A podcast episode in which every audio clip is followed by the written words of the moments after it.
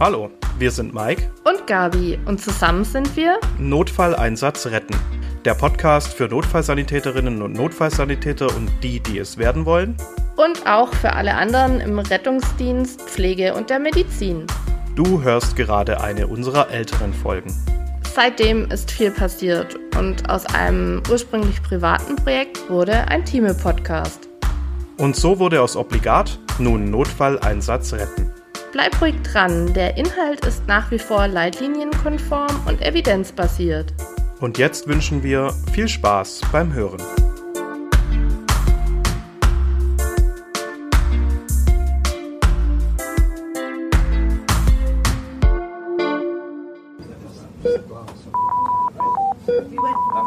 Obligat. Der Prähospitale Podcast.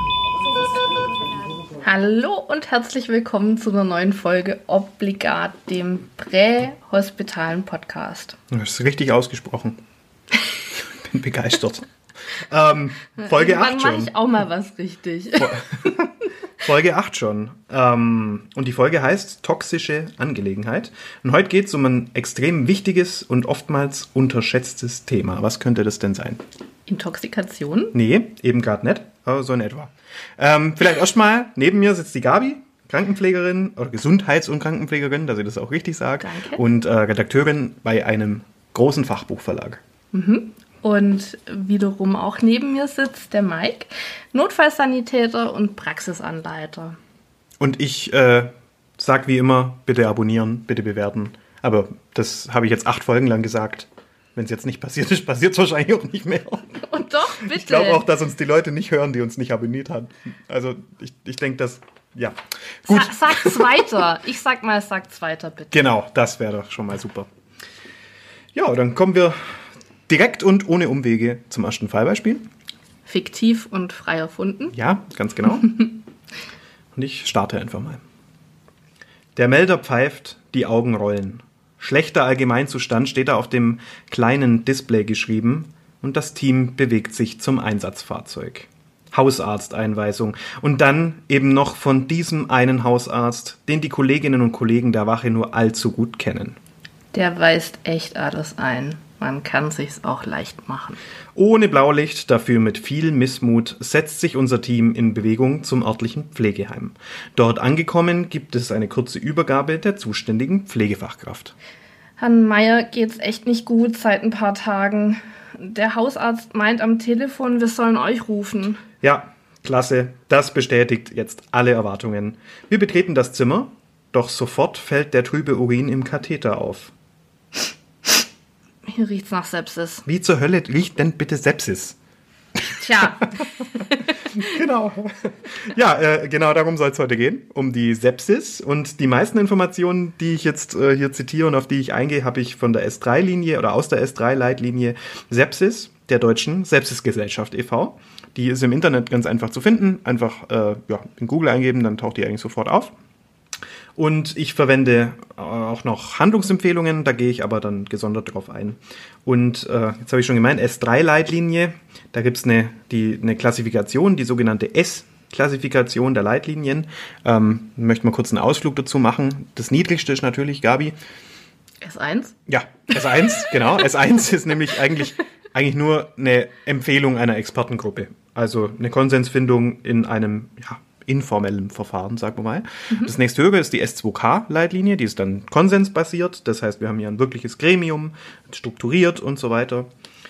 Wieder eins drüber ist die S2E, also eine evidenzbasierte Leitlinie. Und hier äh, muss ich schon eine richtig systematische Recherche, Auswahl, eine Literaturbewertung haben. Und das höchste ist dann, wie in diesem Fall, die S3-Leitlinie, die ist nämlich evidenz- und konsensbasiert. Richtig gut, dass du dir das für heute überlegt hast, dass wir das mal erklären. Ja, irgendwie sagt jeder. Steht in der S3-Leitlinie Polytrauma. Das ist so ein Standardspruch. Und Was ist denn S3? Ja, also in meinem Studium setze ich mich ja schon sehr intensiv mit, mit so Studiendesigns und so weiter auseinander und äh, da ist es natürlich schon ein wichtiger Punkt. Man Bin begeistert. muss ja auch wissen, mit was man sich da auseinandersetzt. Unbedingt. Ja, unser Patient ist 82 Jahre alt, körperlich noch recht ordentlich auf den Beinen und aufgrund einer dementiellen Entwicklung und Weglauftendenzen im Pflegeheim gelandet. Also soweit ein ziemlich standardmäßiger Patient. mh, jetzt wirkt er irgendwie gar nicht mehr so fit. Der Teamleader, die Teamleaderin des Rettungswagens beginnt jetzt mal mit dem Standard. WASB, also wach ansprechbar, Schmerzreiz bewusstlos. Da sind wir beim A. Also der Patient reagiert auf laute Ansprache, aber eher verhalten. Und laut, laut der Pflege ist der Patient ansonsten eher eine richtige Quasselstrippe. Also wir haben ja schon ja, eine Vigilanzminderung. Äh, zum Thema A. Im Atemweg, der Atemweg ist frei, die Schutzreflexe erscheinen regelhaft und intakt. Zahnprothesen wurden sicherheitshalber bereits vom Pflegeteam entfernt. Das ist alles schon erledigt. Ja, mein Mund, mein, mein Zahnstatus wieder. Ja. Patient hat keine Zähne. Ähm, ja, aber der, der Kollege kann den Zahnstatus gern bestimmen, dem drücke ich dann die Prothesen in die Hände. Die Spaß damit. Ja, äh, bei der Belüftung oder bei Breathing, da finden wir eine milde Dyspnoe vor und so leichtes Rasseln, aber wirkt jetzt nicht massiv dramatisch. Atemfrequenz ist bei 20, die SPO2 bei 92 Prozent, aber der Patient hat keine Zyanose. Ähm, die Thorax-Exkursionen sind symmetrisch seitengleich, also alles soweit okay. Ähm, der Kreislauf des Patienten ist aber, ja, hat eine eher mäßige Situation. Die Extremitäten sind marmoriert, der Hautkolorit ist eher fahl. Wenn ich die peripheren Pulse äh, palpieren will, dann sind die eher schwach tastbar. Der Patient ist tachykard bei 130, 140 rum und der Blutdruck wohlwollend bei 100 oder 90 systolisch, palpatorisch. Ähm, das EKG hat einen formbestehenden Rechtschenkelblock, RBBB, falls du schon mal gehört hast. Das wäre die englische Abkürzung, Right Bundle Branch Block. Ähm, und die ja, Recap-Zeit habe ich schon mal erwähnt in irgendeiner Folge, mache ich nicht gern, finde ich blöd, deswegen machen wir die nicht. Aber die ist schlecht. ja, zum Thema Disability, also der neurologische Status, Patient ist ansprechbar, also aber wie gesagt schon Vigilanz gemindert. Mm, Er ist verwirrt, also aufgrund seiner Demenz aber auch. Ansonsten hat er keine neurologischen Besonderheiten, der GCS wäre dann bei 14. Ähm, ansonsten Exposure, die Haut ist warm to the touch und trocken und das Team misst auch so ein bisschen subfebrile Temperatur bei 38,2. Oder es ist schon Fieber, 38,2. Oder subfibril. Da müssten wir jetzt nachlesen. Ja, Hausaufgabe für Ja. alle, die zuhören. Patient ist warm. ja, wir werfen so einen kurzen Blick in den Überleitungsbogen. Vorerkrankt mit äh, eben dieser Demenz und der Patient hat auch eine ja, sch- schwerere Globalherzinsuffizienz mit NYHA-Status äh, Stadium 3. Äh, und auch so der Blick auf die Beine verrät uns, oh, die sind ganz schön ödematös. Also scheint er schon irgendwie ein Herzproblem auch noch zu haben. Da gehen wir in Folge 2, sind wir da schon näher drauf eingegangen, auf NYHA und so weiter. Oder war es Folge 3? Nee, Folge 2. Pumpenschaden. Genau. Ja, und jetzt stellt uns das vor ein Problem. Ich rieche so ein bisschen mal wieder die Lunte. Ja. Du willst auf eine Sepsis raus. Und dann braucht der Patient Volumen. Richtig, aber wenn er eine Herzinsuffizienz hat, dann ähm, ist es vielleicht gar nicht so einfach, Volumen zu geben. Ja, ganz genau darauf will ich raus. Und wie lösen wir jetzt das Problem? Kein Schimmer. Ja, genau. So geht's mir auch. Also Sepsis, äh, das ist jedem wahrscheinlich von vornherein klar. Patient braucht Volumen, Volumen, Volumen. Und aber mit äh, feuchten Rasselgeräuschen und dick ödematösen Beinen sollte man sich das vielleicht überlegen. Und hier wäre, das, da beschäftige ich mich gerade äh, auch viel damit, äh, deswegen wollte ich es kurz ansprechen, die Sonographie eine echt stilechte Variante. Okay. Also POCUS, Point of Care Ultraschall. Und ähm, ja, ich bin, wie gesagt, im Thema gerade sehr versiert äh, und habe da auch einen Kurs gemacht in der Richtung und so. Und daher wollte ich kurz äh, ein paar Worte drüber verlieren. Ähm, auf dem RTW wird es derzeit nicht vorgehalten. Also in Baden-Württemberg kenne ich jetzt auch keinen Rettungsdienstbereich, der das macht, aber auf dem NEF wird es jetzt dann Pflicht. Und da Okay. haben wir bald kleine Sono-Geräte dabei. Und man könnte hier natürlich super die Vena cava inferior schallen. Das ist relativ einfach im epigastrischen Winkel, einfach ein bisschen äh, patientenrechts. Da kriege ich die Vena cava relativ schnell äh, dargestellt. Also es ist ein Standardschnitt. Und könnte dann mal nachschauen, ob die dick ist oder ob die dünn ist. Also den Durchmesser bestimmen und ob sie ordentlich atemmodulierbar ist. Und wenn die dann ganz klein und dünn und vielleicht so ein bisschen kollabiert ist, dann braucht der Patient Volumen. Und wenn die ganz dick ist, dann braucht er keins. Ja. Außerdem könnte ich äh, vielleicht über einen Vierkammerblick eine Rechtsherzbelastung sehen. Aber das sehe ich auch an den Halsvenen. Also man kann sich da natürlich auch verrennen in diesem Sono-Thema. Ähm, die Lunge kann man schallen und könnte mal schauen, ob, ob man B-Linien sieht. Das wäre ein Zeichen für ein interstitielles Lungenödem. Also man hat da echt schöne Möglichkeiten. Wollte ich nur an der Stelle mal so über den Tellerrand hinaus mal anmerken. Das ist echt ein tolles Thema. Ähm, braucht viel Übung natürlich und Ja. äh, man Problem im Rettungsdienst ist tatsächlich die zeitkritische Komponente. Richtig. Also dann zehn Minuten das Polytrauma zu schalen, kann halt nicht die Lösung sein für uns. Nee, ist so. Also da muss man echt aufpassen. Aber spannend. Doch, äh, wie sieht jetzt unser grundsätzliches Vorgehen bei so einem Patienten aus? Äh, der schlechte Allgemeinzustand, oft auch nur mit SAZ abgekürzt, sieht man auf manchen Hausarzteinweisungen. SAZ äh, ist ein sehr unbeliebtes Stichwort im Rettungsdienst, aber äh, mit etwas Detektivarbeit kann man hier schon ganz schön äh, dahinter kommen. Äh, Verdachtsmoment Sepsis. Äh, oder zum Beispiel könnte ich dran denken, gab es eine Medikamentenumstellung vor kurzem, die den Patienten in schlechten Allgemeinzustand bringt. Hat er eine Exikose? Sind die Elektrolyte entgleist? Also gibt ganz viele Gründe. Alles Fragen, die man sich da stellen sollte. Genau, und vielleicht kann ich ja zumindest einen Verdachtsmoment mal äh, ja, aussprechen im Rettungsdienst. Also manchmal lässt sich eben schon so eine Ursache vermuten. Und gerade bei dem ersten Punkt Sepsis, da gilt Think Sepsis, Say Sepsis. Oder auch Let's talk about Sepsis, baby. Let's talk about you and me. Da gibt es so ein Lied, das geht so Ah, ähnlich. Ja. okay. Ja, was passiert im Körper? Schauen wir uns kurz mal die Pathogenese oder die, die Pathophysiologie an. Die Sepsis entsteht durch das Eindringen von pathogenen Erregern in den Blutkreislauf. Das äh, klingt jetzt so abgelesen, weil es abgelesen ist. ja. Normalerweise ist das Immunsystem äh, von so einem gesunden Körper natürlich in der Lage, äh, dann die Infektion zu verhindern. Außer man hat eben so ja, Risikofaktoren, gestörte Immunabwehr, eine massive Infektion, dass einfach extrem viele Erreger da sind. Dann kommt das Immunsystem auch an seine Grenzen. Äh, Eine gesteigerte Pathogenität der Erreger, also dass die einfach besonders giftig sind. Und äh, ja, zum Beispiel Infektionen in ganz schlecht abgrenzbaren Körperregionen, zum Beispiel im Bauchbereich, wäre noch so ein Risiko für eine Sepsis. Ähm, in der initialen Phase, man spricht auch vom, kalte, vom kalten Schock oder vom hypodynamen Stadium. Da kommt es eben wie bei unserem jetzigen Patienten zu einer Hypotonie, einem verminderten Herzzeitvolumen und ja, eben einem schlechten Allgemeinzustand. Ja, so wie wir es jetzt auch haben. Ja. Und durch Entzündungsmediatoren, die ausgeschüttet werden, kommt es dann zu einer Vasodilatation im Körper. Und hier beginnt das hyperdynamische Schockstadium. Und äh, ja, da kommt es zum relativen Volumenmangel, weil die Gefäße weit werden und uns haut das Volumen ab. Soweit auch noch ganz logisch. Manchmal entsteht dann auch eine erhöhte Gefäßpermeabilität, die ähm, geht natürlich mit einem zusätzlichen Volumenmangel einher. Es, es spitzt sich zu. Ja, dann spitzt es sich zu, dann kriege ich echte Probleme. Und ja, dann sind wir eigentlich schon mitten in der Schockspirale, deren Ende uns allen geläufig ist. Münzrollenphänomen, Sludge-Phänomen, am Schluss Thrombozytensturz und dann ist man halt tot. Ja, vielleicht machen wir mal eine Extra-Folge zum Pathomechanismus des Schocks. Äh, Das wird jetzt hier echt den Rahmen sprengen, aber ähm, finde ich sehr interessant. Können wir uns mal vormerken. Schock äh, finde ich wirklich spannend, das Thema. Gerade was da so im, auf zellulärer Ebene abläuft, mit Mikroödemen und so weiter, ist schon spannend. Ja, doch, was tun wir jetzt als Rettungsdienst? Wir sollten halt irgendwas machen. Ihr habt bestimmt eine Leitlinie. Ja. Ja, Leitlinie genau ist die S3, aber wir haben auch äh, eine Handlungsempfehlung.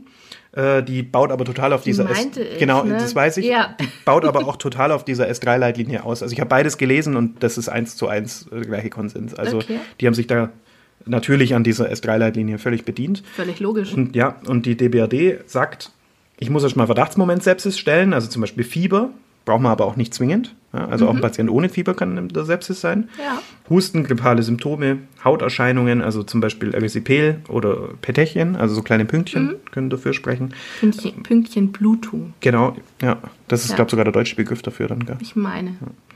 Ähm, Hinweise auf Harnwegsinfekt, zum Beispiel typischer Geruch, da hätten wir es wieder. Wie riecht denn eigentlich Sepsis? Und natürlich amnestische Hinweise. Also man muss natürlich erstmal auf diesen Pfad der Sepsis kommen und da scheitert es ja oft schon dran. Und wenn man auf den Pfad gekommen ist, muss man seine Überlegung aussprechen. Da es. nochmal ganz wichtig. Das ist dieses Think Sepsis, Ja. Say Sepsis. Ähm, wir starten dann mit dem Q-SOFA-Algorithmus. Steht für Quick Sepsis Related Organ Failure Assessment. Und ähm, das gibt's in lang, also als SOFA, auch in der Klinik, weil man dann Blutbild und so weiter noch dazu braucht. Ich glaube, äh, da haben wir dann verschiedene Werte noch mit einbezogen. Im Rettungsdienst schauen wir uns nur die Atemfrequenz an. Die muss über 22 liegen, dann gibt's einen Punkt. Wir schauen uns den systolischen Blutdruck ab. Der muss unter 100 liegen, dann gibt's auch einen Punkt. Und wir schauen uns den GCS an, der muss unter 15 liegen, also es muss eine Vigilanzminderung vorliegen, dann sind wir auch bei, 15, äh, bei einem Punkt. Das heißt, der Patient von gerade eben, der hat eine 20er Atemfrequenz, deswegen hat er bloß zwei Punkte, Blutdruck unter 100 und äh, Vigilanzminderung.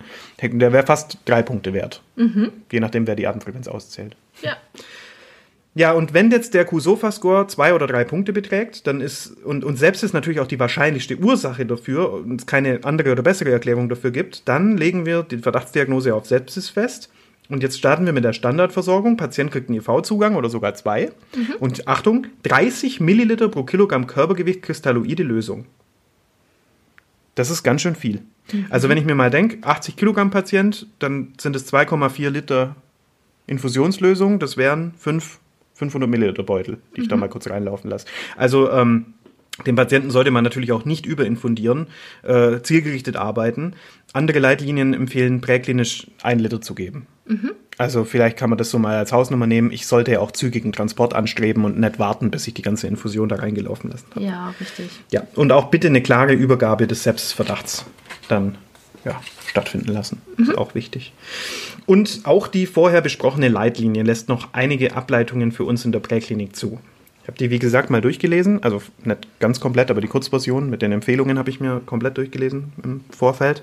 Und da steht zum Beispiel drin, ich darf zitieren, Sepsis und septischer Schock sind medizinische Notfälle und wir empfehlen, dass mit der Behandlung und der hämodynamischen Stabilisierung unverzüglich begonnen wird. Und das spricht uns als Notfallsanitäterinnen, Notfallsanitäter natürlich direkt an. Also es ist definitiv, hier sind wir gefragt, wir müssen schon was aktiv machen. Das sagt diese Leitlinie auch sehr bestimmt.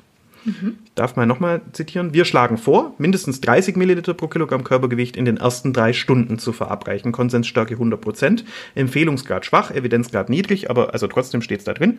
Und ähm, da haben wir es ja eben, diese 30 Milliliter pro Kilogramm Körpergewicht, also eben diese fünf Beutel Ja. Infusionslösung, die müssen nicht innerhalb von 20 Minuten in den Patienten reingedrückt werden, sondern im Verlauf der ersten drei Stunden. Also ich kann da die Klinik durchaus mit ins Boot nehmen, dass die die Richtig. Infusionstherapie fortsetzen. Und es auch so ein bisschen an, an einen Arzt dann weiterschieben, wie viel auf, auf jeden Infusion Fall, er geben möchte. Mhm. Und die haben ja dann andere Möglichkeiten auch. Und äh, das dritte, was ich mir mal so rausgezogen habe, wir empfehlen bei Patienten außerhalb von Intensivstationen, bei denen der Verdacht auf eine Infektion besteht, den Q-SOFA-Score regelmäßig zu bestimmen, um Risikopatienten mit vitaler Bedrohung frühzeitig zu erkennen. Konsensstärke 100 Prozent. Und da seid zum einen ihr gemeint auf Normalstationen, sag ich mal zum Beispiel, aber eben auch wieder wir hier im Rettungsdienst. Und was hier schön auch verdeutlicht wird, ist, dass Q-SOFA nichts Starres ist, sondern der Q-SOFA-Score ver ver verändert sich natürlich auch. Ja, also er kann auch besser oder schlechter werden. Und hier ist eine Reevaluation schon ja, sinnvoll. Also nur weil einmal Q-SOFA negativ hat keine Sepsis, so einfach ist das Leben leider nicht. So ist es. Unterm Strich mein Fazit. Bei schlechtem Allgemeinzustand bitte bisschen weniger Augenrollen, mehr Motivation, das Problem zu finden, dann macht es auch gleich mehr Spaß und man hat bisschen was davon. Ähm, das ist aber grundsätzlich so meine Meinung dazu. Wenn man Sepsis im Kopf hat, Sepsis bitte auch aussprechen. Vor allem bei der Übergabe den Verdacht aussprechen. Ja, also dann, und wenn es nicht stimmt, dann stimmt es halt nicht, aber es muss im Raum stehen. Und wir leisten hier auch einen Beitrag, MODS zu verhindern, MODS. Steht für Multi-Organ Dysfunction Syndrome, also Multiorganversagen, ist jetzt so der schlaue Begriff dafür. Und ähm, damit leisten wir hier als Rettungsdienst einen Beitrag mal wieder zum Outcome der Patientin oder des Patienten. Und deswegen, das ist nichts Standardmäßiges, das darf nicht so, ah ja, fahr mal den OP ins Krankenhaus hier, sondern also wir leisten hier einen aktiven Beitrag und das sollten wir ernst nehmen. Auch wenn mal wieder schlechter Allgemeinzustand auf dem Bildschirm steht. Ja. Und ich, für mich gibt es auch schönere Stichworte. jo, das wäre soweit mal von mir gewesen, so ein kleiner Abriss in Richtung Sepsis. Und ich glaube, du hast ein bisschen was zum Thema Hygiene und so weiter. Ja, so ein klein bisschen.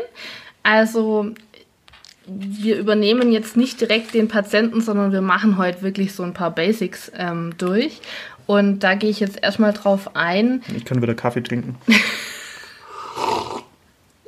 Demonstrativ, Mike. Demonstrativ. Ja, es fällt schon immer ein bisschen was von einem ab, wenn man mit seinem Part fertig ist. Das ist schon wirklich immer so. Dann, ich bin dann immer froh, weil jetzt muss ich bloß ein Mhm sagen. Ja, und und ab und zu einen dummen Kommentar machen. Und in den Folgen, wo ich mal zuerst dran war, Ja, ging es mir auch so. Also ich gestehe.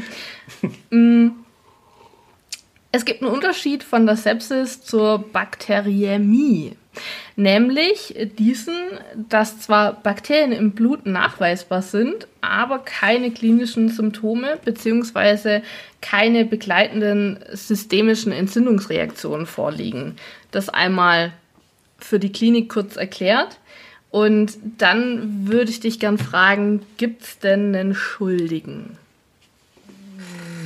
Ich glaube, ich habe gar keine Ahnung davon. Ich schaue mal gerade auf deinen Zettel und ich lese Anaerobier. Nein. Na, ich sehe nur Bier. Also Anaerobier soll das heißen. Ich habe mich gefreut, dass da Bier steht. Genau. Ah, aber jetzt, jetzt habe ich alles gelesen. ein, ein, einer der häufigsten Erreger. Gramm positive Kocken natürlich und Gramm negative Stäbchen. Okay, und Ja. dann noch Hier Anaerobier. muss ich echt sagen, keine Ahnung. Da bin ich überhaupt nicht informiert. in dem Bereich. Aber auch Pilze und sehr selten Viren oder auch Parasiten können eben Auslöser einer Sepsis sein. Die Risikofaktoren, die hattest du vorher schon ein bisschen angeschnitten. Ich habe die angerissen, ja, aber da gibt es mit Sicherheit noch mehr. Da wollte ich einmal äh, auf die geschwächte Immunabwehr eingehen. Und welche Patienten kommen dir da so in den Sinn? Du meinst immungeschwächte Patienten? Mhm. Onkologische Patienten Mhm. sind oft immungeschwächt. Vielleicht Patienten, die ein Spenderorgan erhalten haben oder so. Ja. Ähm, Diabetiker. Mhm. Wenn ich jetzt mal ganz weiter denke, vielleicht Patienten HIV-positiv oder Mhm. mit äh, ausgebrochener AIDS-Erkrankung oder allgemein vielleicht schweren Grunderkrankungen. Genau, richtig. Und äh, dann wäre noch ein weiterer Risikofaktor, den wir auch im Fallbeispiel hatten, das hohe Alter. Ja, ja, macht Sinn. Mhm. Und auch ähm, als Risikofaktor genannt die invasiven Eingriffe bzw. auch Operationen, also Krankenhaus, Krankenhausaufenthalte, äh, gelten zu den Risikofaktoren. Aufgrund hoher nosokomialer Mhm. Infektionen, ja. ja. ja. Krass. Ja. Ja, dann möchte ich gerne einmal auf die äh, Schwachstellen eingehen. Da haben wir einmal pulmonal, also zum Beispiel in Form von einer Pneumonie, wie in unserem Fallbeispiel am wahrscheinlichsten dann noch urogenital, also zum Beispiel in Form von einem Harnwegsinfekt. Und da auch bitte Obacht bei Dauerkathetern und auch suprapubischen Dauerkathetern aber auch beispielsweise als Schwachstelle genannt die äh, PVVK, ZVK und auch Portsysteme. Und auch noch wichtig, abdominell, also zum Beispiel bei einer Bauchspeicheldrüsenentzündung. Wir gehen über zum Erregernachweis. Kultur pur. Nee, wir gehen jetzt nicht ins Museum, Spaß beiseite. Aus welchem Material, Mike, kann man denn kulturelle Erregernachweise ziehen?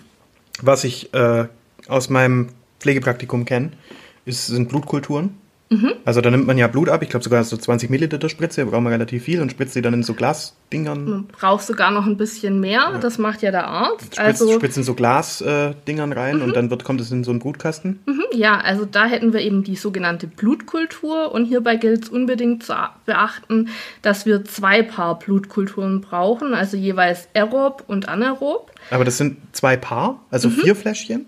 Genau. Ah. Das sagt so der Standard. Okay. Und, und zwar auch dann, wenn nur eine Indikation vorliegt, aber kein Fieber.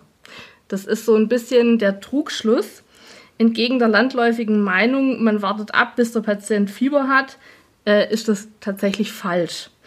Und im Klinikalltag wird es einem aber wohl eher selten begegnen. Da ist es dann doch schon häufiger, der Patient fiebert auf und man kann eigentlich schon Blutkulturen bereitstellen. Jetzt haben wir aber noch andere Kulturwege, Also ich, die wir gehen könnten. ich würde mal sagen, Urin und Stuhl. Wird mir jetzt gerade spontan noch einfallen. Ja, also Stuhl vor allen Dingen bei Salmonellen. Ähm, Urin, da werden wir jetzt ein bisschen äh, spezifischer sein und eher den Mittelstrahlurin äh, verwenden. Und, Ich musste auch schon eine Urinprobe abgeben, da haben die das dazu gesagt, beim Betriebsarzt. und wie funktioniert's? Ich habe das halt einfach mal gemacht. Das ist tatsächlich so ein Ding. Also ich habe mir da jetzt keine weiteren Gedanken gemacht. Ich habe das nicht gegoogelt auf der Toilette. Das, das war ja meine, meine Lieblingsfrage, als ich noch praktisch äh, auf Station gearbeitet habe. Äh, ein Azubi mal fragen, was ist eigentlich ein Mittelstrahlurin? Wie funktioniert das? Es funktioniert folgendermaßen, ich erkläre es dir. also man lässt kurz Wasser in die Toilette, dann macht man etwas ins Töpfchen sozusagen, also ins Becherchen, und den Rest darf man dann wieder in die Toilette lassen. Und zwar vermeidet man dadurch, dass äh, am ja, Eingang oder Ausgang noch ähm, Fehlinformationen anhaften. Also Fehlinformationen für diese Urinkultur quasi, Urinprobe. Ich schwöre, ich frage das nächstes Mal die Arzthelferin, wie genau ich das denn bitte machen soll. Ja, Schau ich, was die mir erklärt. Man kann aber auch noch Kulturen vom Liquor nehmen und ein Erregerweis, Erregernachweis geht auch mittels Wundabstrich. Ah, da denke ich an 3 MRGN oder 4 MRGN, gell? Ja. Mhm. Was also tun, wenn es brennt? Wir gehen nochmal auf die Infektionsherde ein. Wir informieren auf jeden Fall den Arzt. Wir entfernen den Katheter. Da auch so ein bisschen Vorsicht äh, fürs mögliche Examen. Nicht einfach so den äh, Venenverweilkatheter ziehen. Da sind die Prüfer und Prüferinnen sich auch manchmal gespaltener Meinung. Aber ihr könnt das auch begründen und zwar mit den Entzündungszeichen. Mike, Die musste Frage ich auch mal dich. lernen. weißt du sie noch? Ja, Schmerz, Mhm. Errötung, Schwellung und Warmung. Und dann gibt es noch die eingeschränkte Funktion, beispielsweise Ah. nach Knietap, wenn äh, die, die Naht der Knietap äh, schon die Zeichen zeigt und derjenige es auch nicht mehr bewegen kann. Das wäre auch noch so ein Mhm. sicheres Entzündungszeichen. Wir haben also fünf Stück.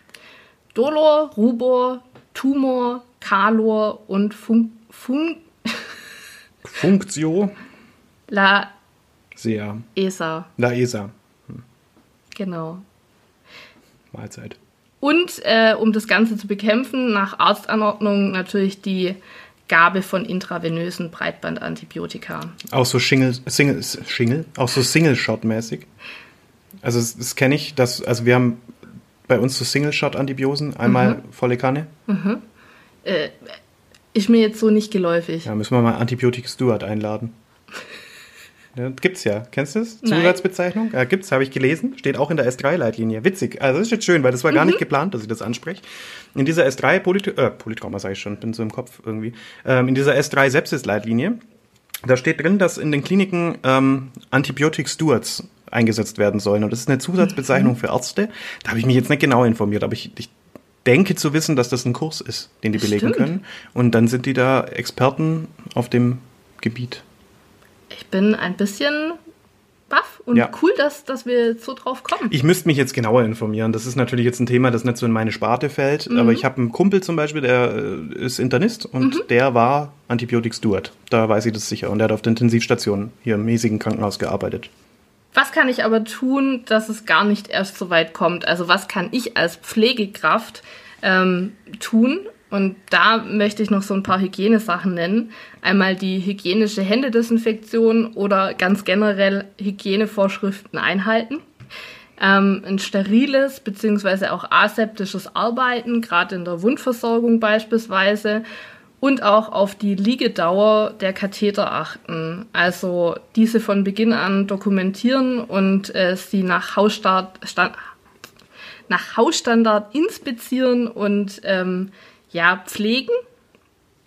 Eine sorgfältige Patientenbeobachtung und ein ja, kritischer Umgang mit Antibiotika ähm, sei hier auch noch erwähnt, eben zur Vermeidung von Resistenzen.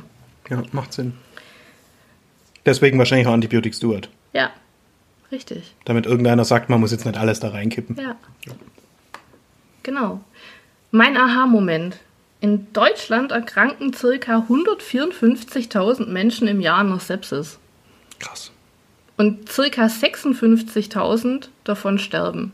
Das heißt 153 am Tag 153 am Tag. in Deutschland. Krass. Nicht Ah, im ist schon Landkreis. Also wenn man sich mal überlegt, wie viele Krankenhäuser haben wir in Deutschland? Ja, das ist schon einiges. Heftig. Ja, ist ein wichtiges Thema. Ja, Auf jeden Fall. Und da wären wir dann beim Fazit. Ja, bitte drum. Es ist ein Krankheitsbild, das sich eben regelmäßig auf inneren Stationen findet und ähm, nicht selten werden die Patienten auch intensivpflichtig.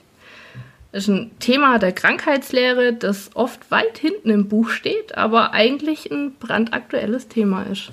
Also ruhig mal die Leitlinie lesen. Ja, Ja, fertig soweit?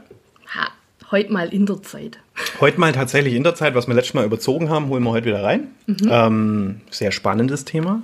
Lohnt sich auch mal wirklich in diese Leitlinie reinzuschauen. Ich fand es sehr, sehr spannend, was da drin steht. Ähm, ja, was ich mal, um was ich mal bitten würde, sendet uns doch mal tatsächlich Themenvorschläge aktiv zu. Also wir haben ja schon ein oder andere mal bekommen, aber ähm, in unseren Köpfen schwirren so viele Themen rum. Vielleicht könnt ihr uns ja helfen, das ein bisschen zu orten, also ordnen. Wir haben da, mit Gabi und ich haben uns da natürlich auch schon unterhalten und äh, ich finde das Thema Manf mal total interessant und Triage. Oder wie heute schon angesprochen, die Schockspirale wäre vielleicht mal eine Möglichkeit. Ja. Ja, also wenn ihr da noch was im Kopf habt, wir setzen uns da gerne mit auseinander. Einfach mal schreiben, auf Instagram zum Beispiel. Ja. Folgt uns da mal und äh, schreibt uns gern mal eine Nachricht. Ja, entweder Gabi oder ich, wir antworten dann sogar. Meistens. immer, immer. Ja, das bringt uns zum Ende dieser Folge. Bedanken wir uns recht herzlich fürs Zuhören. Vielen, vielen Dank. Was möchtest du noch sagen? Ach, ich bin heute einfach glücklich beseelt. Ja. Glücklich beseelt. Schön. Und mit diesem, das ist doch das Wort zum Montag. Damit äh, würden wir uns verabschieden an der Stelle. Ja, bis dahin, bis demnächst. Bis, bis in zwei Wochen. Ciao. Obligat. Der Prähospitale Podcast.